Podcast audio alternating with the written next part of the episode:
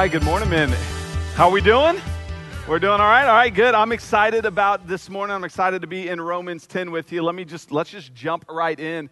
Um, and let's maybe not start with the most exciting question of all time, but has anyone here ever won Yard of the Month in, their, in your homeowner association? Mark, well done. Terry, we've got a couple. Four. Hey, well done. Um, I've never won that. I have never been accused of keeping a good yard, nor will I ever be accused of keeping a good yard. But in 2015, I wanted to do something about it. And so I was like, man, my yard looks terrible. My kids were wanting to start a little garden. And so I was like, you know what? I'm going to try this thing. And so, I mean, it was February, and I got after it. For about six weeks in a row, I pruned everything in my yard that I didn't want growing.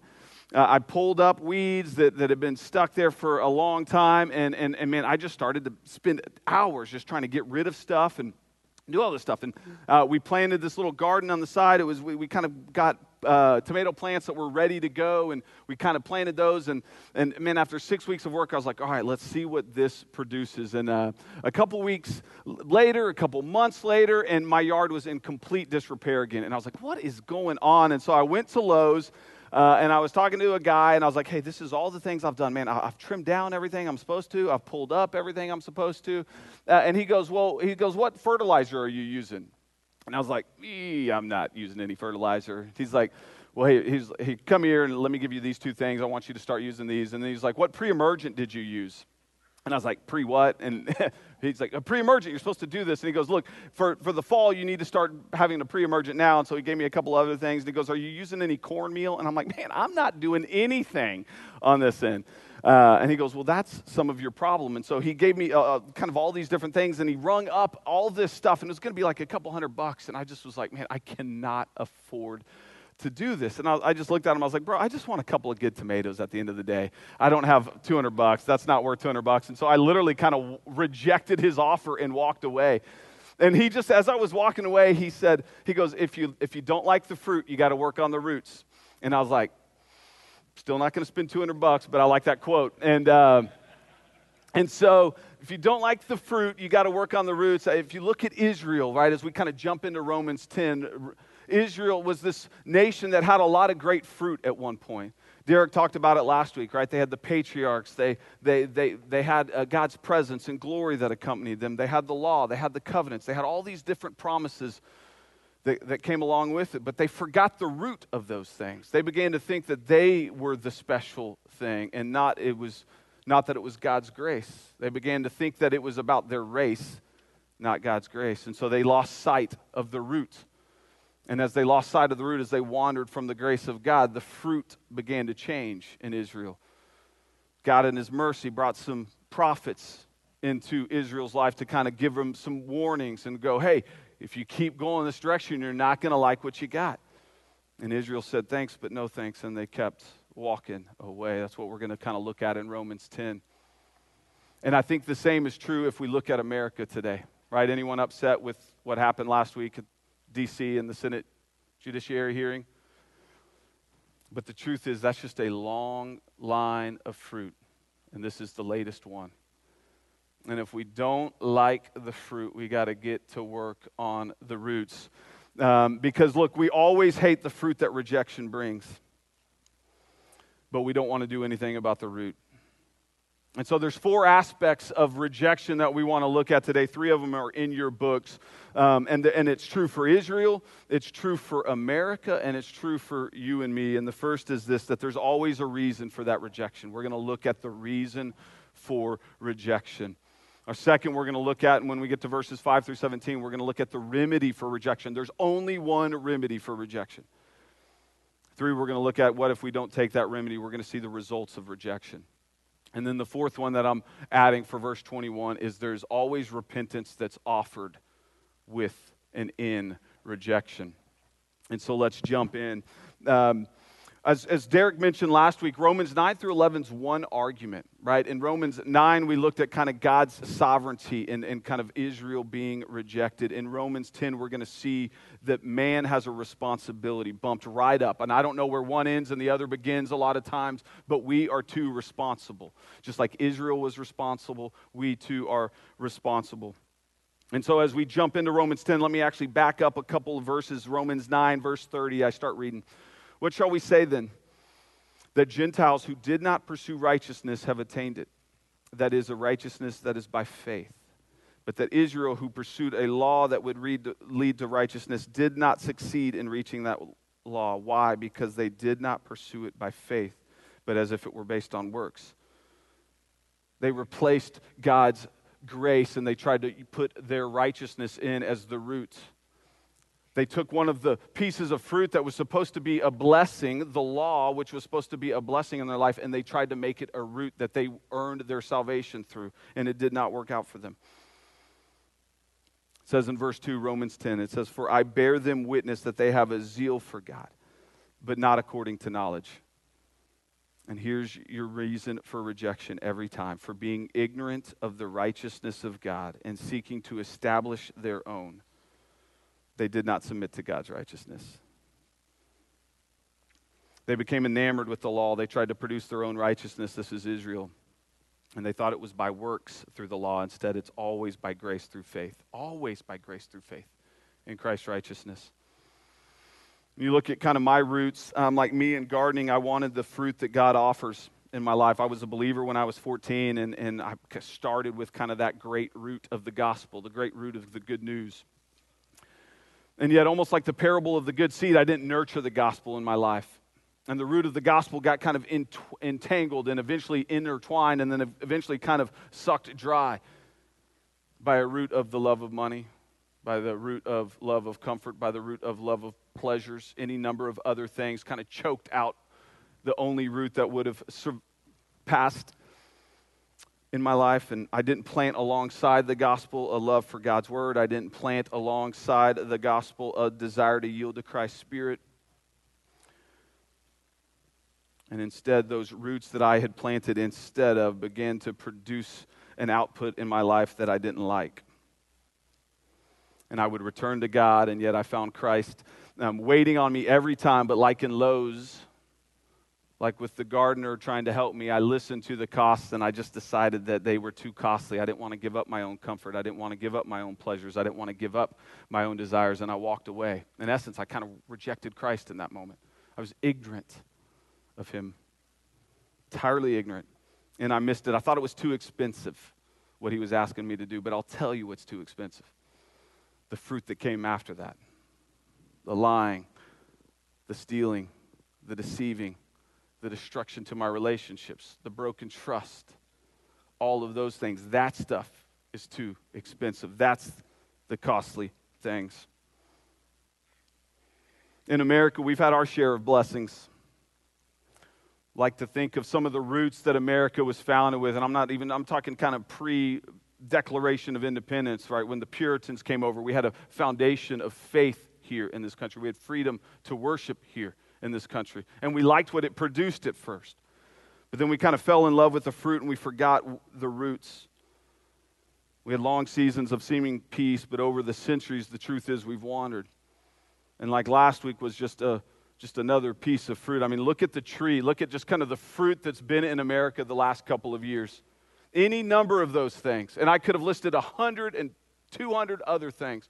We look at those things and we go, yes, that's what's wrong in America. The, the Roe v. Wade, that's what's wrong in America. Obergefell, that's what's wrong. The fact that we've been assaulting women as men, that's what's wrong in America. And we look at those things and go, that's what's wrong. But that's not what's wrong. If we don't like the fruit, we got to work on the roots. You want to know the roots of what has happened. These are the roots. This is what's happened is we've started to live for self and not Christ. We stopped caring for individuals. Look at those first two on the left, or the first two or three, manifest destiny. What do we think, right? We were a, uh, a nation that was so proud of our patriotism that we thought we deserved to go to the West and blow through millions of Native Americans along the way. That was our land, it was our right. We thought that we deserved financial prosperity, and so we said, hey, we're going to take those people, we're going to pay them just a little bit of money. They're going to make us a lot of money. And we're going to be satisfied with some of the fruit that it brings. We stopped caring for individuals, and then we are appalled when other individuals stop caring for individuals. We're appalled when Roe v. Wade gets announced and people have stopped caring for the unborn individual in the womb. But it's just another piece of fruit in what we've been doing for a long time. We thought that the American dream was better than the gospel, and so we began to pour our lives into other things work and money. We began to tell people to look out for number one, and then we're surprised when gender dysphoria and other things hit. As the church, we've stayed silent, right? As, as, as, as the marriages in the church mirrored the marriages outside the church, divorces started to come at the, the same tune 50%. Church stayed silent. We got, a, we got appalled when Obergefell versus Hodges fell, but the truth is, we had stopped caring about marriage long before. And so I just want to encourage you this morning that we're not one Supreme Court justice away from changing America. We're not a change of control in the Senate or the House or the presidency from changing America. That's us trying to establish our own righteousness. The Jews wanted political salvation too, didn't they? What they needed was Jesus.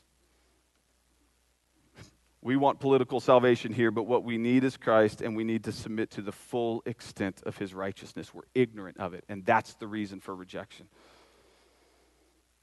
And so, what's the remedy? The answer is simple. Let's look. Verse 5. For Moses writes about the righteousness that is based on the law, that the person who does the commandments shall live by them. But the righteousness based on faith says, Do not say in your heart, Who will ascend into heaven? That is to bring Christ down, or who will descend into the abyss? That is to bring Christ up from the dead. Look, the answer is not that somehow you try to work your way up to heaven. Right? The, the, what Paul's saying, the answer is not that somehow you can kind of climb up out of your Psalm 40 miry, pay, miry clay pit and try to clean yourself up. That's not the answer. The answer is a lot easier and it's a lot closer than we think. Verse 8, what does it say? The word is near you. It's in your mouth. It's in your heart. That is the word of faith that we proclaim because here's the gospel. If you confess with your mouth that Jesus is Lord and believe in your heart that God raised him from the dead, you will be saved. For with the heart one believes and is justified, and the mouth one confesses and is saved. For the scripture says, Everyone who believes in him will not be put to shame, for there is no distinction between Jew and Greek, Republican and Democrat. For the same Lord is Lord of all, and he desires to bestow his riches on all who call on him. Every last person. And look, here's the gospel. We can't work our way up to heaven. The gospel is that, that, that, that the King of heaven came down.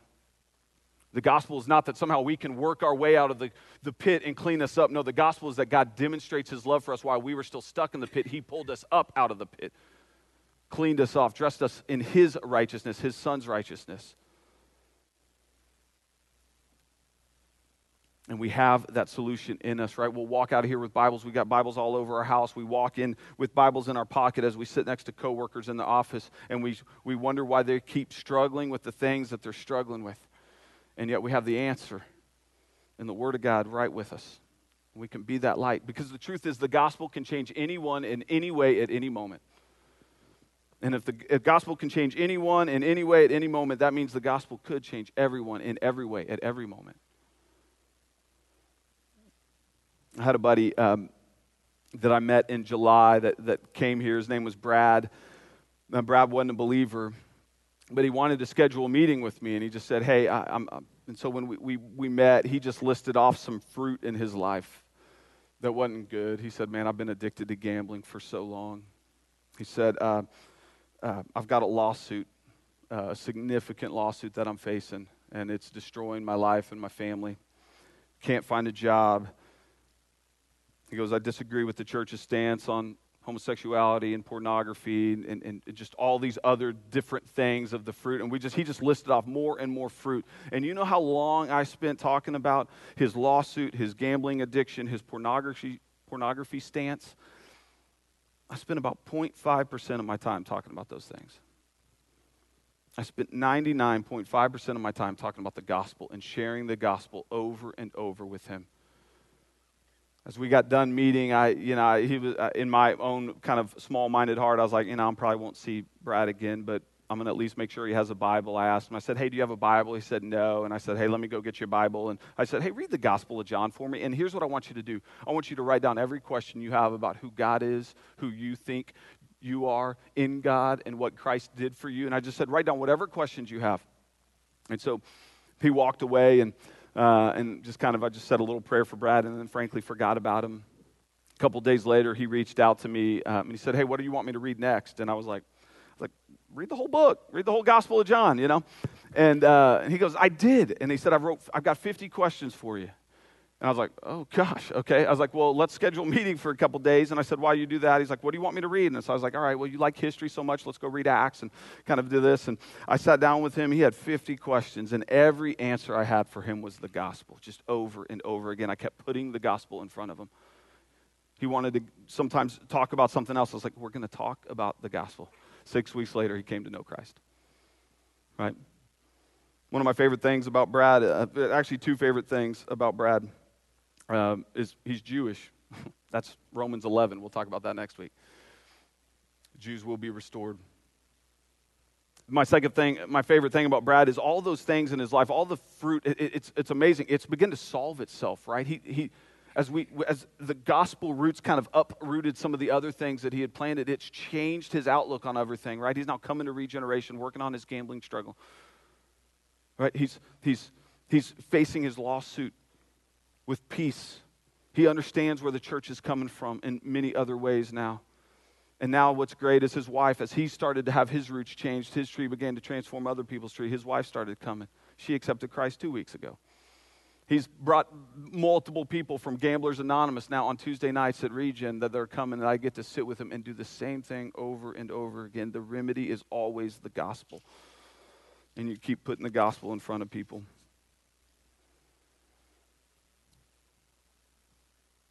Verse 13 For everyone who calls on the name of the Lord will be saved.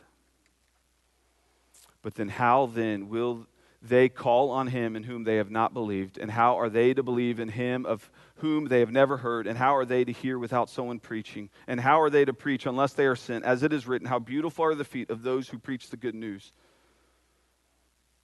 Look, a lot of times these verses get translated to mean, I, I guess I better sail on a raft down the Amazon River and reach unreached people groups in the Amazon. That's not what's meant by this passage. Now, look, if, if, if you do that, that's great. That is needed. They, the people on the Amazon need to hear the gospel just as much as people next door to you. But this word preach, is, this, is, this is stuff that we are supposed to do. It says in your notebook that, man, that preaching is not what I'm doing right now. Preaching is it's heralding the gospel, it's having personal conversations with people. That's what we're supposed to do. And I can tell you this your neighbors may know, your coworkers may know who Christ is. They may even recognize that he's, he's the Son of God, but they do not know, many of them do not know the gospel, the good news, what his life actually means for them. They think that they still have to live in such a way that it earns his favor. And they need someone to preach, to have a personal conversation with them. Because, look, the truth is, we're not uh, a, rhetoric filled Facebook post from changing this nation. Right? That's just not what we're in. It's not what we're away from. Look, and we should be a people that speak up. We should speak into what's going on in D.C. We should speak into um, defending the unborn. We should speak into defending marriage. We should do all of those things. But the gospel is that we've got to change one person at a time. We don't just try to sober people up with, with some sort of legislation, we try to set them free. John Wesley, I love this quote. He said, Give me a hundred men. Give me a hundred men who fear nothing but sin and desire nothing but God. And I don't care whether they're clergymen or whether they're laymen, because with such men, the gates of hell will not prevail and the kingdom of heaven will be set up here. Give me a hundred men. I look around the room, I'm thinking, I think there's a hundred men in here. There may be 200 men in here. How were your neighbors? How were your colleagues here if they have not had someone preach to them? What are the results of rejection? Verse 18. But I ask, have they not heard, talking about Israel? Indeed, they have, for their voice has gone out to all the earth and their words to the ends of the earth. But I ask, did Israel not understand? First, first Moses said, I will make you jealous of those who are not a nation. With a foolish nation, I will make you angry. Look, just on a note, just so you don't get confused, because some people sometimes do in this area, that um, America is not the new Israel. America is a Gentile nation that has been rescued. God has come to us as he has come to any number of other nations so that we might carry forth. And then Isaiah is so bold as to say, I've been found by those who did not seek me, like those in America, and I have shown myself to those who did not ask for me. I'll tell you the results of rejection is you'll miss out on the great blessing of being used by Christ. That's the result. You will miss out on the great blessing because the truth is, God is going to use some nation. He's going to use some church in that nation, and He's going to use some men in that church in that nation to change the nation. Because when God transforms the nation, He always starts with His people. He always starts with His people. We just need 100 men. He's going to use someone. You know, I, I, did watch last week. I, when I got home, I was putting my kids to bed, and then I just kind of sat and I watched the testimony. I listened to the senators, and, uh, and I'll just be honest, I, I wasn't angry. I wasn't angry, at least not at DC. I'm being honest here. I literally walked to my mirror and I looked at the mirror and I was mad at myself. And in that moment, I began to repent. You see, you want to be mad at somebody. You want to be mad at senators in D.C. You want to be mad at politicians. You want to be mad here. You want to be mad. I think you've got to direct some of that anger towards me because I haven't done all that I could do this year. My family typically invites neighbors over on Sunday nights, share our lives with one another. We have gospel conversations with them. We haven't done that this year. We got these little cards. We've got some up front if you want to grab some. But we, uh, my, my top 10 card, I don't even know where my top 10 card is right now, just people that I'm actively praying for, that I'm actively trying to engage. Go grab coffee with, go have lunch with. You want to be mad at someone, you be mad at me for not doing that. These little watermark invite cards. I, for like three years, I had been handing out three to five of these a week. I don't, not even sure I've handed out five this year tell you what's wrong. There's a root, and it's in my heart as that I am not working on the root problem. I'm just frustrated with the, the fruit. You don't like the Obergefell ruling on marriage. Well, the truth is, you should be mad at me. I was largely silent many years ago when my parents got divorced. I was largely silent when my sister followed suit a year later. Just so many times I haven't lived for the gospel as I should have. I'll say it again. I didn't like the fruit, but I haven't done anything or not as much as I could on the roots. And so, how about you? How have you been sharing the gospel over meals? Is that what you're doing? How have you been doing it, praying for your top 10 cards? How have you been doing about inviting people to this campus so that they might be introduced to the gospel? Look, man, it can be costly. It can be costly at times to invest in others. Cost Jesus life. It can be costly. But the lives that we're destroying in this country is it's more costly. So give me a hundred men that are willing to fear nothing but sin, desire nothing but God, and let's see what he does in this land. Verse 21. I think a lot of times when, when we think of rejection, we think of this just painful, lopped off, God's totally disregarded us, and that's not the case at all. God says of Israel, I think if he says it of America, I think he says it of you and me. He says this, verse 21 All day long I've held out my hands to a disobedient and a contrary people. All day long. I haven't. I haven't left. You've walked away from me. I'm the gardener that said, Here it is. This is the solution. Come follow me. And we've walked away. And so, even as w- there's been rejection by us, God keeps offering repentance, saying, Come, be gathered in my arms. What does that look like for us? What does that look like for us and our neighbors and our colleagues and those of us? I skipped verse 1 for a reason, Romans 10. It says, Brothers, my heart's desire and prayer to God is for them. For Paul, it was his, his kinsmen, the Jewish people, is that they may be saved. That we have our arms open to them. Just going, hey, this is the solution. You, you, you're walking, you want this, you want this. I'm telling you, this is the path. Paul says in just the chapter before, man, I wish that I would be accursed if my kinsmen would get it. And we've got to have that type of passion for the people that are in our neighborhoods, that are in our workplaces, that live in the city with us. And I'm telling you, I think we'll create a different kind of tree in this land. And it might look and sound a lot like this. Spirit, the Lord of God would be upon us, and because the Lord has anointed us to bring good news to the poor, He has sent me to bind up the broken heart, and you can throw up the tree. Put that up there. There'd be liberty proclaimed to the captives. and the opening of the prison to those who are bound. We'd begin to pro- proclaim the year of the Lord's favor and the day of vengeance of our God, to comfort all those who mourn, to grant those who mourn in Zion, to give them a beautiful headdress, the oil of gladness instead of mourning. And it would be an oak of righteousness, the planting of which is the Lord, so that God may get the glory. And we, we would build up the ancient ruins, and they shall raise up the former devastations, and they shall repair the ruined cities and the devastations that had been caused by previous generations. Strangers will begin to stand and tend your flocks. They will be, people will begin to live out the one another's of Scripture. You will be called the priests, the priests of the Lord. There will be a kingdom of priests in this nation. You shall speak as the ministers of our God.